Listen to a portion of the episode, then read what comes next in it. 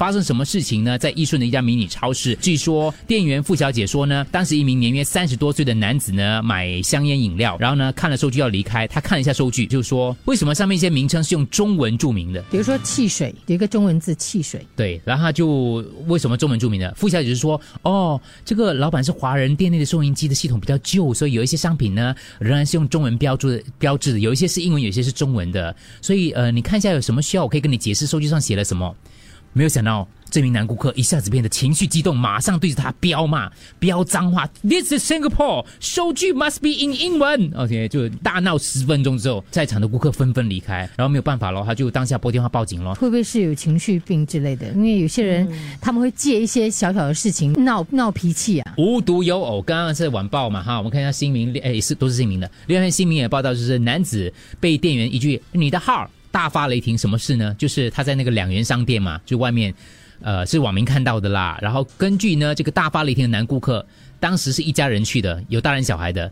然后他就在视频当中质问这个经理：“你明白你的号是什么意思吗？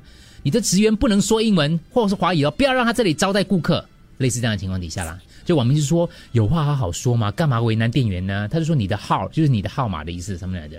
如果那个他没有多说多收你钱。就你看那个，OK，好，今天去吃这一餐，全部是写华语，可是我最终还的钱，哦，十八块，OK 啊，是无理取闹又不是一百八十块。对了，我觉得是无理取闹。对，可是我真真真的觉得是，他这是情绪的一种一种一种现象，情绪控制不住，焦虑的一种现象来的。嗯，就就好像。最近我看到在香港的一些艺人，他们就站出来承认自己有情绪病啊。就其实他们就是。有点像说，不是只有一般人、普通人会有情绪病，我们做艺人的，我们也是有情绪病。可是你要勇敢的站出来，然后要真的是严重的话，就要去治疗。其实我们都有啊。其实坦白讲，我觉得我们三个都有情绪病。当然都有，大部分人都有的。其实程度咯，那个程度程度不同，还有看你碰到是谁咯。对我幸好这边有一个吸收器可以。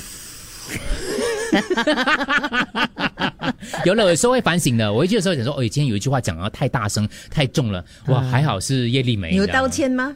我心里默默跟自己讲说，下次。下次不要那么严重的。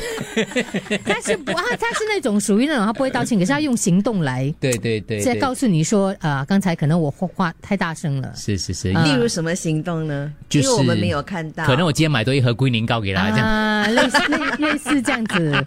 然后我也会察言观色的，我也是觉得哎，他好像没有。其实我这个我这个其实还好，我我的做法就是哦，平常我就要对这个人好一点点。像他有时候他在在我突然间，他就会包容我的。他平常他对我也不错啦，你知道吗？就就互相包容一下这样子。如果你平常对人家不好，你一直发飙哦。以前我们有一个同事嘛，他经常跟我说：“你看哦，就是因为你的身份的关系哦，他们才帮你的，他们都不帮我的。”我讲你平常做人没有很好嘞。我讲平常你做人都不好，你这个时候要人家来帮你，太过分了嘛！我讲我平常对他们不错的嘞。老大的提醒很好，因为有些人呢，他可能真的是没有办法把对不起挂在嘴边，可是他其实是用行动。就像你，你要观察你的家人或你的另一半，好像你们吵架了，有些人很坚持说，我一定要你说对不起啊，可是其实他已经在行动上说了很多次对不起了。对。或者就是像我这样，平常对人他们要好一点。我每天早上为什么拼死命了买早餐呢？因为方便我以后发脾气吗？对，今天也是吗？今天我们的车同时到公司，他跟我讲说他要去买早餐，我没有拒绝，我也没有阻止他。对，因为我觉得嗯，这样会让他好过一点。谢谢你哈。